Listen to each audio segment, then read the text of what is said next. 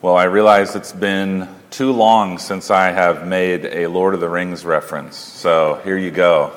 Today is, is your day. Uh, this is not from one of the books in the Lord of the Rings trilogy, but from one of the film adaptations of The Fellowship of the Ring. And, and if you know the story, we have this young, relatively young for a hobbit, uh, Frodo Baggins, and he's been pursued by these these black riders, and he doesn't know why they're chasing him, but they are pursuing him. And, and he makes his way to a city. He's looking for some kind of safety, and he runs into this kind of shady character named Strider.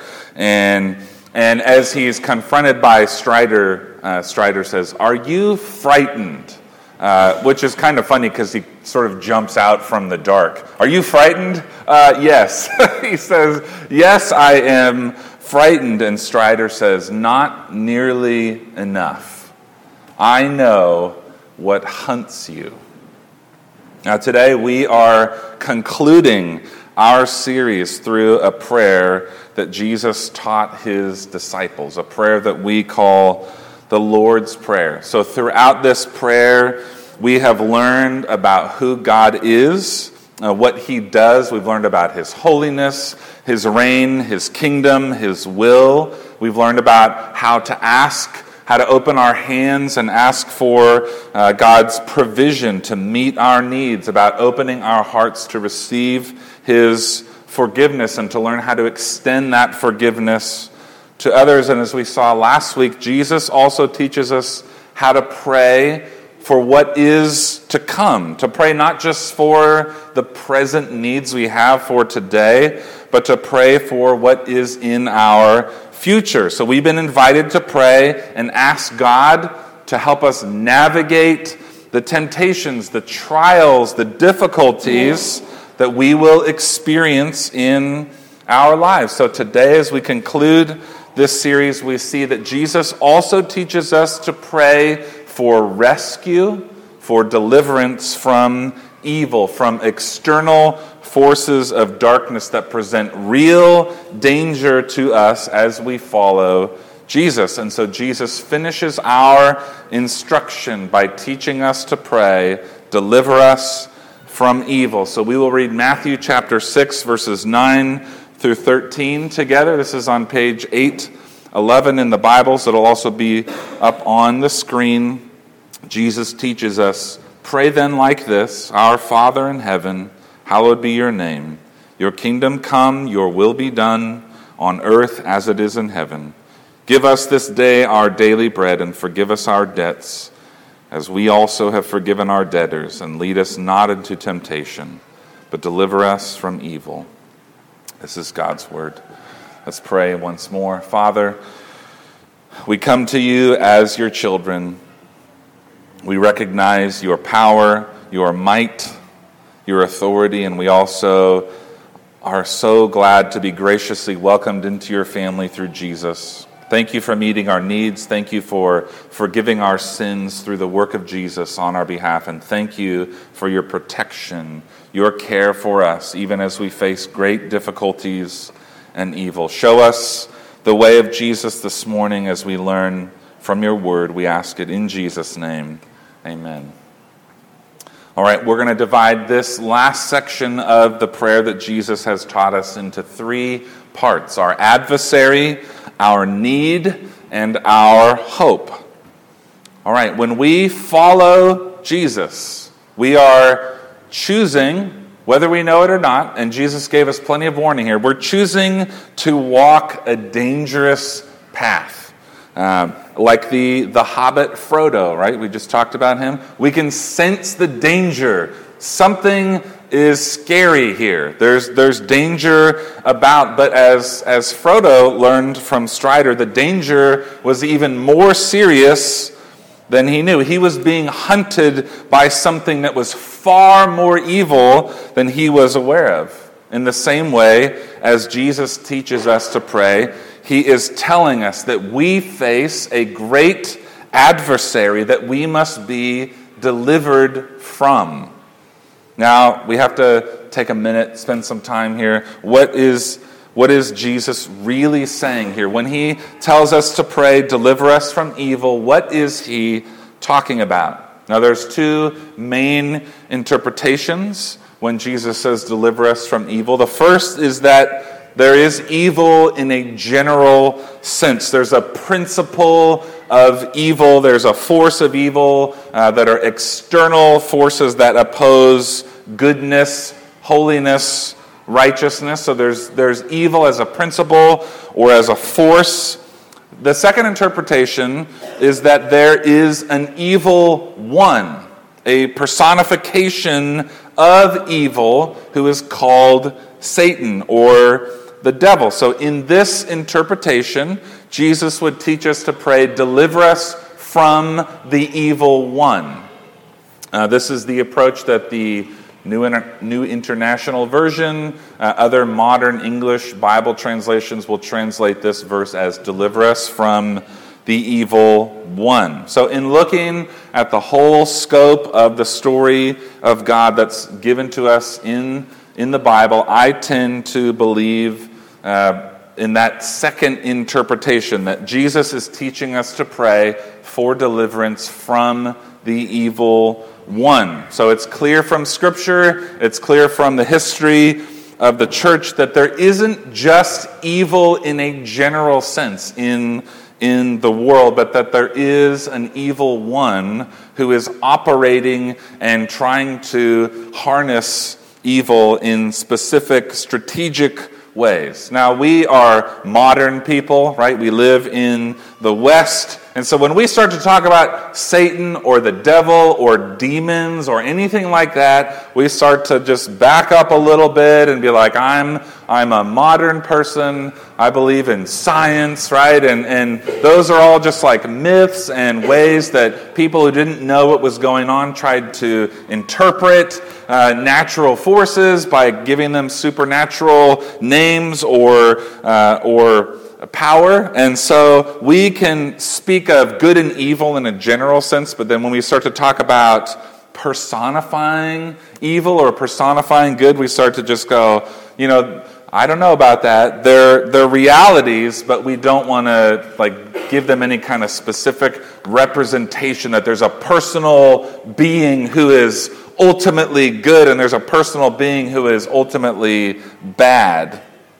And I, I even in myself, like, I've been a follower of Jesus for most of my life, and I still find myself drawn to this kind of explanation. I'm kind of a skeptical person. And so when people talk about ghosts, or they talk about evil spirits or curses, uh, and they, you know, campfire stories or whatever, I just kind of squint a little bit, a little side eye. Uh, yeah, I don't know about that. That's okay. It sounds like you probably just um, just need to turn the light on or something. Uh, and and so what? In recognizing in my own self those tendencies, you may have those same tendencies to be skeptical of these things. We must remember that, that as followers of Jesus, we can't just accept cultural explanations for things even or, or especially when those explanations contradict or minimize God's revelation to us in the scriptures. We must be, we need to be shaped and formed by what God has given to us through his word. And it's clear, it's crystal clear in scripture that, that uh, the, the way God reveals these things to us is that evil is not just a force Evil is personal. Evil is personal. We have an enemy, we have an adversary, we have a deadly predator who is stalking us. We are not nearly frightened enough because we don't know what it is that hunts us. Now, this is what Peter says in his first letter. Uh, chapter 5, verse 8. We read this verse last week. Be sober minded, be watchful. Why? Because science exists or there's a general force of evil. Uh, he says, Be sober minded, be watchful, because your adversary, the devil, prowls about like a roaring lion seeking someone to devour. Now, this has never happened to me. Maybe it's happened to you. If you come across a lion in the, the wilderness somewhere, you don't think, well, here is a general sense of danger. This is uh, uh, nature right here. This is nature happening in front of me. Um, this is a, a, principle of predator versus prey or the food chain. You're not analyzing it. You are terrified because there is a lion in front of you. And if it's roaring, probably even more so. So, in the same way, we can't think about evil without thinking about the evil one. As the Apostle Paul says in Ephesians chapter 6, verse 12, we do not wrestle. Our battle is not against flesh and blood, but against the rulers, against the authorities, against the cosmic powers over this present darkness, against the spiritual forces of evil in the heavenly places. We have an enemy, an adversary who wants nothing more than to destroy us. And this enemy is given a name or given a personification in the scriptures Satan or the devil, depending on if you're in the Old Testament or the New Testament. Now, have you ever wondered why Satan is the adversary of people who follow Jesus? I mean, what did we ever do to him? right? Like, you guys can duke it out up there. Why do you got to get me involved? I don't want to be part of this fight.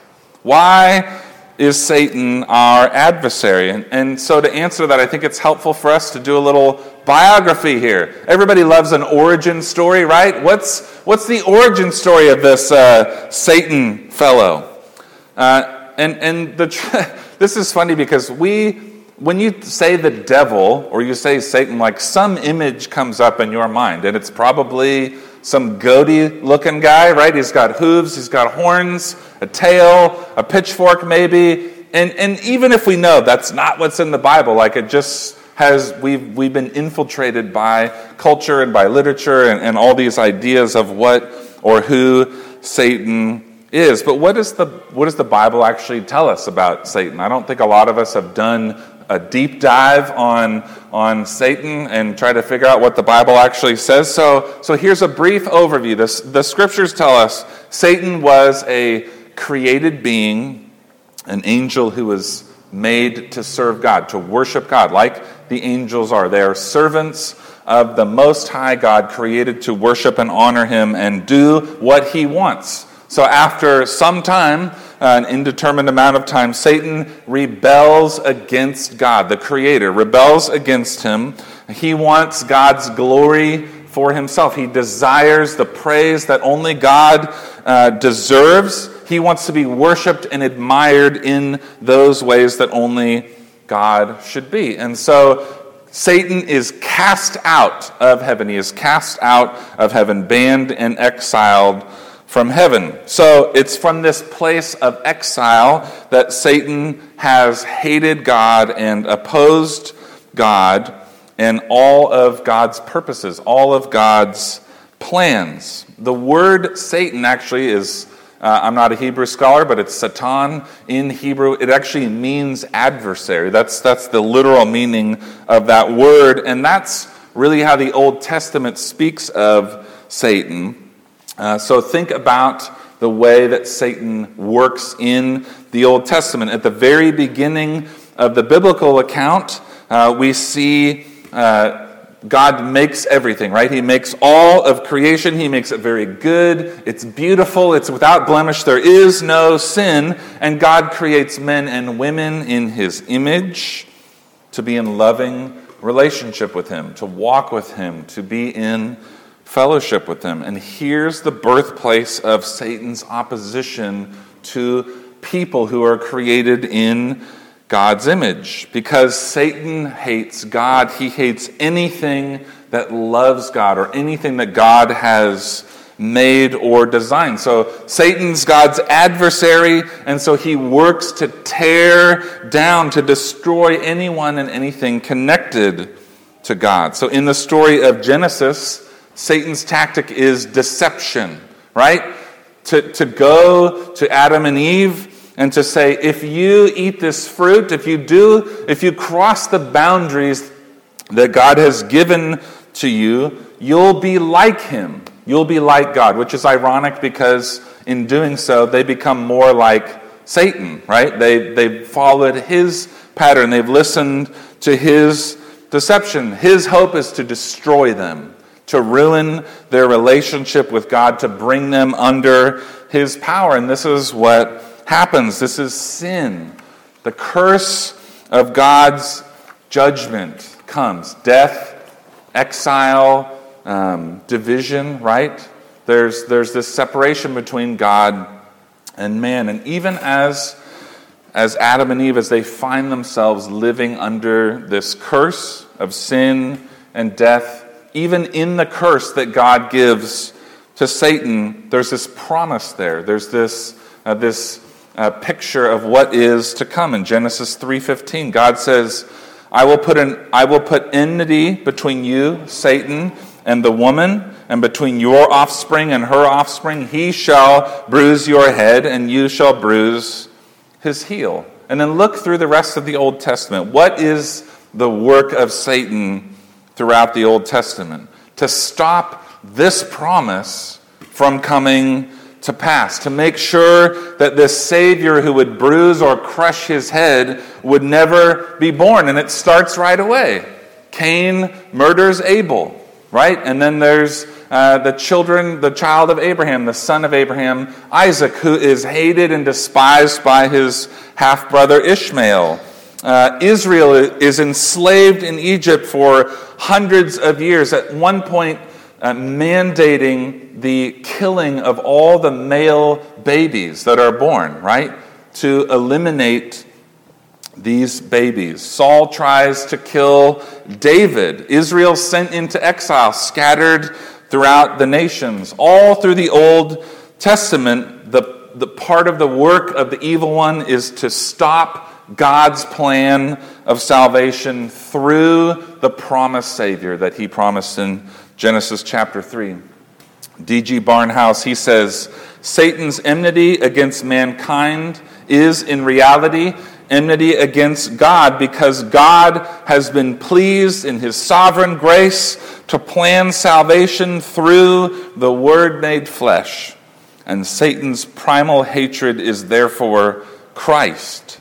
His hatred of mankind was first a racial hatred, blindly attempting to destroy all men that he might blot out the line of promise. What do these candles that we've been lighting each week remind us? That the promise held fast. Satan's plan to, to work and to do everything he could to stop this promise from coming to pass, it failed. His work failed. Darkness did not overcome. The Savior was born to a virgin named Mary. But we know the evil one kept on trying. Matthew chapter 2 tells us that after Jesus is born, King Herod, in an effort to eliminate any threat to his kingship, he orders all the male children that are ages two and under to be killed in Bethlehem. What an awful, awful work of evil. And that's because of the evil one working to do what he can to overcome God's plan. In Matthew chapter 4, as Jesus grows up, the evil one takes on another tactic. I will tempt Jesus in the ways that I tempted, that I've been tempting people all along, to not believe God's promise, to believe a lie in the wilderness. Satan's unsuccessful, so he tries another tactic to kill Jesus through Judas. Jesus is betrayed, Jesus is arrested, Jesus is beaten, crucified, buried. This is the work, all of this is the work of the evil one, the darkest of days. But what Satan thought was his victory was his ultimate undoing. Jesus conquers death. Jesus is raised to life on the third day. Jesus' heel was bruised, but in his resurrection, he crushes the head of the serpent, the evil one. Satan's plan to ruin God's plan of salvation is overturned, overwhelmed. As Colossians 2:15 says, Jesus disarmed the rulers and the authorities, putting them to open shame, ridiculing their plans and their intentions by triumphing over them in him. And the picture in that in that wording is of a triumphant general who is parading his prisoners of war through a town, saying, They tried to oppose me, and this is what happens when you oppose me. You become an open embarrassment for everyone to see. This is what happened to Satan when he tried to overcome Jesus. And one day, Satan will be cast into the lake of fire. Revelation chapter 20 says, God's adversary will be eternally, completely, finally overcome, cast down. And that is God's promise to us. But until then, our adversary is working to do as much damage as he can. Another picture couldn't help it. Another picture from The Lord of the Rings. Uh, you guys remember the, the giant fiery Balrog uh, as he's trying to come after the fellowship? And he's cast down into the abyss. But what happens on the way down? He whips his fiery whip out and takes Gandalf with him, right? Into the abyss. And this is, this is what Satan is trying to do. He's already defeated, but on the way into the abyss, he wants to take as many of us as he can. He works to tempt us, he works to deceive us, to try and separate us from God because of sin. Satan works to get us to buy into this lie that there's something better, there's something more pleasurable or good for us than what God has already done, that, that God's holding something back from us and that we need to take it for ourselves. And this is really the primary tactic that our enemy is using against us to tempt us, to deceive us, because there's no basis in fact, right? We can factually say we know that who Jesus is and what he's done is always going to be better for us. And the life that he calls us into, we know that it's always better for us, but we are tempted, we are deceived. And when we take that bait, when we believe the lie, Satan's work then is to accuse, to accuse us. And that's what devil, uh, the word in Greek, means accuser. The one who is the accuser, Revelation 12, 12 10 says, He's the accuser of the brethren, the accuser of those who are walking with Jesus, accusing us before God day and night. You're unfaithful. You are a failure. You're not righteous. You're not good enough. You can't be in God's presence. Look at what you've done. He is an accuser working to drive us to despair, to give up, to think that we cannot be saved, that we could never live before God, we could never live with God, we could never be in fellowship with Him in His presence. The devil is a deceiver, he is an accuser, and he also works to oppose the church of Jesus through persecution, right? Through opposition. Uh, the devil works to oppose the church of Jesus through the corruption of false doctrine and false gospels, false teaching. The devil works to corrupt the church through sexual abuse uh, through abuse of power, through covering things up, through, through loving the applause and, and admiration of people more than the acceptance of God, through domineering and abusive leadership. These are all what John Calvin calls the violent assaults of Satan. So it's clear, very clear from Scripture, we have an adversary, we have an enemy. And this this reality, this truth, puts us in a place of need. We have a need. And I don't, I don't think I have to say too much about this because I've, I've tried to work hard to show you that we have a real enemy who can do real damage. And the scriptures never tell us that, that Satan is omniscient, that he knows everything, never tell us that he's omnipresent, that he can be everywhere, that he's, that he's all powerful, that he can always do what he wants. Uh, Satan isn't God. They're not two equal forces fighting uh, and, and duking out, and we're not sure what the outcome is. We know what the outcome is, but, but Satan can still harm us, and at different points in your life, of following Jesus, you will, you have faced this adversary, whether you knew it or not. So, so here's what we should not do when we are confronted with this reality.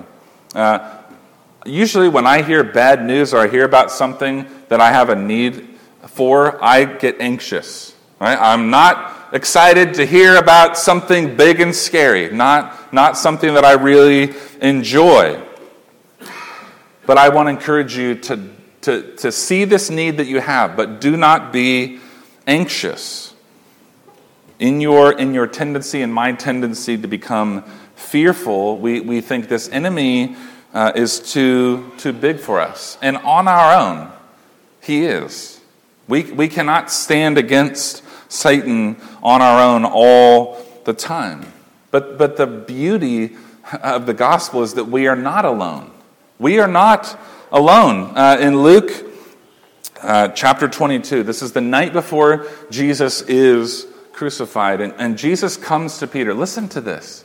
Jesus comes to Peter and he says, Satan has demanded to have you and to sift you like wheat.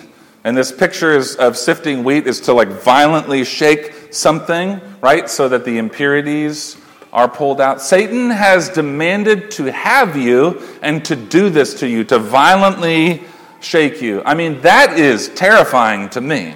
If, if, Jesus, I'm praying tomorrow, and, and somehow the Lord speaks to me and says, Satan has demanded to have you and to sift you like wheat, not a fan. I'm going to say, Can you deliver me from that, please? I don't want to be involved in that.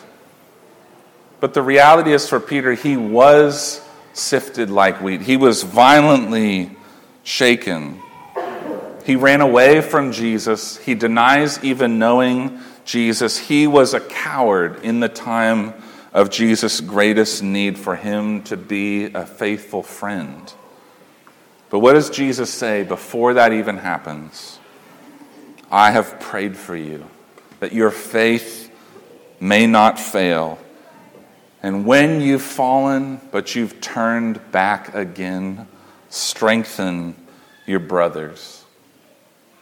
Peter was tempted and he sinned, right? He, he fell into sin and he felt the weight of his sin. It says later that he wept in realizing what he had done. And he felt the weight of the accuser, right? Who would say, You're not worthy to be with Jesus. You failed. But he has this promise from Jesus I have prayed for you. You will fail me. You will fail me. But your faith will not fail. Your faith will not be crashed up against the rocks and lost forever. And when you've come back to me again, go and strengthen the others who will have failed as well. We have an adversary and we will fall, we will sin. But don't be anxious.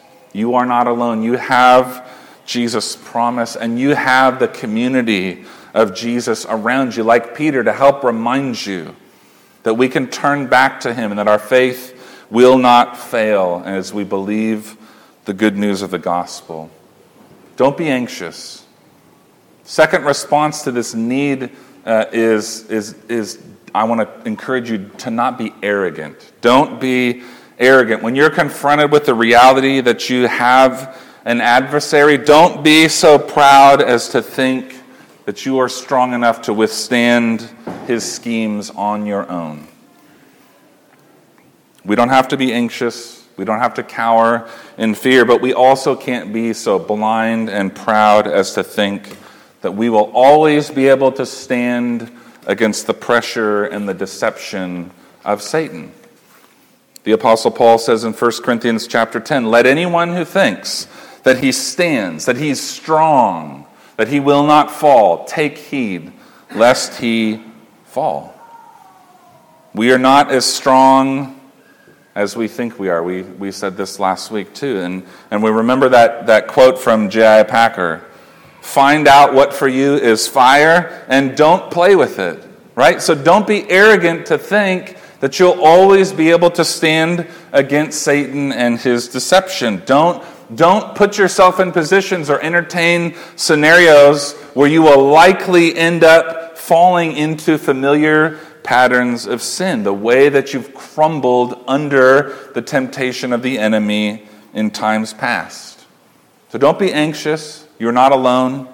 Don't be arrogant. You can't win alone. But then, when we, when we do, what do we do with this need that we have? So if we can't, if, if we're not supposed to be afraid or anxious and we can't fight alone, how do we fight then? What do we do?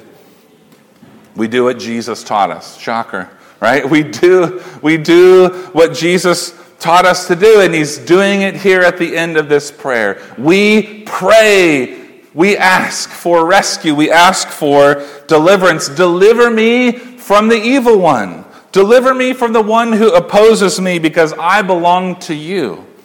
And in this prayer, we find our deliverer. In the good news of who Jesus is and what he has done for us through his life, through his death, through his resurrection, we, listen to this. We have guaranteed deliverance. So when you're anxious, you can look to Jesus and say, I have guaranteed deliverance because Jesus is my deliverer. 1 John chapter 3 verse 8 says, "The Son of God, Jesus appeared to destroy the works of the devil, the plans of the devil, the schemes of the devil. Jesus came to destroy those things. Through Jesus, God has delivered us from the domain, from the authority, from the kingdom of darkness, and transferred us, moved us into the kingdom of His beloved Son. Your citizenship has been transferred. You have a deliverer. So when you are tempted, we look to Jesus, who did not fail when he was tempted, and we fight temptation in his strength, not our own. You will fall eventually when you try to fight temptation through your own strength, through your own willpower. But there is this promise in James chapter 4 that, that in the strength of Jesus that we can resist the devil and he will flee from us when we do sin and we feel the shame of our adversary's accusations, Jesus stands for us and he defends us. When the devil holds up our sin, Jesus holds up his hands. They were pierced through, and he paid for our sin. Romans 8 1. Because Jesus has done this, there is therefore now no condemnation, no accusation that can stand for those who are in Christ Jesus. When we are sifted and violently shaken by our adversary, we hold on to Jesus. On the night before he was crucified, Jesus prayed for his disciples. And that means he prayed for you and he prayed for me. He says in John 17, I do not ask, Father, that you take them out of the world, but that you keep them from the evil one. Jesus has rescued us from Satan, from sin, and death. Jesus has strengthened us. Jesus stands for us and he defends us as our advocate, and Jesus keeps us, He preserves us, He protects us because He is our deliverer. And we've been invited into this life now, this whole prayer that Jesus has been teaching us. You have been invited, we have been invited into this life of, of being with God, our Father through Jesus, to, to draw near to Him, to continually live in His presence, to, to adore and enjoy and prefer Him above all other things, to ask Him to meet all of our needs, that there's nothing too big or too small for us to come to our Father with, that we can ask Him for His pardon, His forgiveness, once and always and ongoing, and we can ask for our protection. Lead us not into temptation, but deliver us from evil, from the evil one. And this is our privilege, this is our joy as followers of Jesus. So, so here's, here's the final encouragement for us as we, as we come to a close in this series is, is for us, Town Church, to walk in this, right? And, and I don't just mean like go home and pray this prayer every day, which I think would be good if you did, but, but to take the things that we've learned, to take the things that God has shown you along the way about what it looks like to be with the Father through prayer uh, coming near to Him and not having any hindrance. Just breathe in that freedom and walk in that freedom. Jesus has won this for us. Jesus has done what we could not do for ourselves. And so we get to live in that. That's our reality. That's our privilege that Jesus has given to us. And to this all we say, this is not actually in the biblical manuscripts, but it has traditionally been known as the ending of the Lord's Prayer. To you, Lord Jesus, belong the kingdom and the power and the glory both now and forever. Let's pray. Lord Jesus, we're so grateful for your care for us. That, that just like your disciples on that hill that day when you taught us this prayer, you care so much about these questions that we have and the needs that we have and our confusion and our, and our concerns of the day. You are so patient and gracious to teach us what it looks like to draw near the Father, uh, to come without uh, a ceremony, to come without um, some something that we can give in exchange for your favor, your love. That we just get to come as your beloved sons and daughters, Father, and, and to pray, to, to be with you, to linger with you, to express our love and our joy in you, and to bring all of our needs for protection, for pardon, for provision, all of these things before you, and to know that you hear them. You're not reluctant to give us these things, but you have open hands, and you've already shown us that through giving us your Son, Jesus. And it's through his beautiful name that we pray these things. Amen.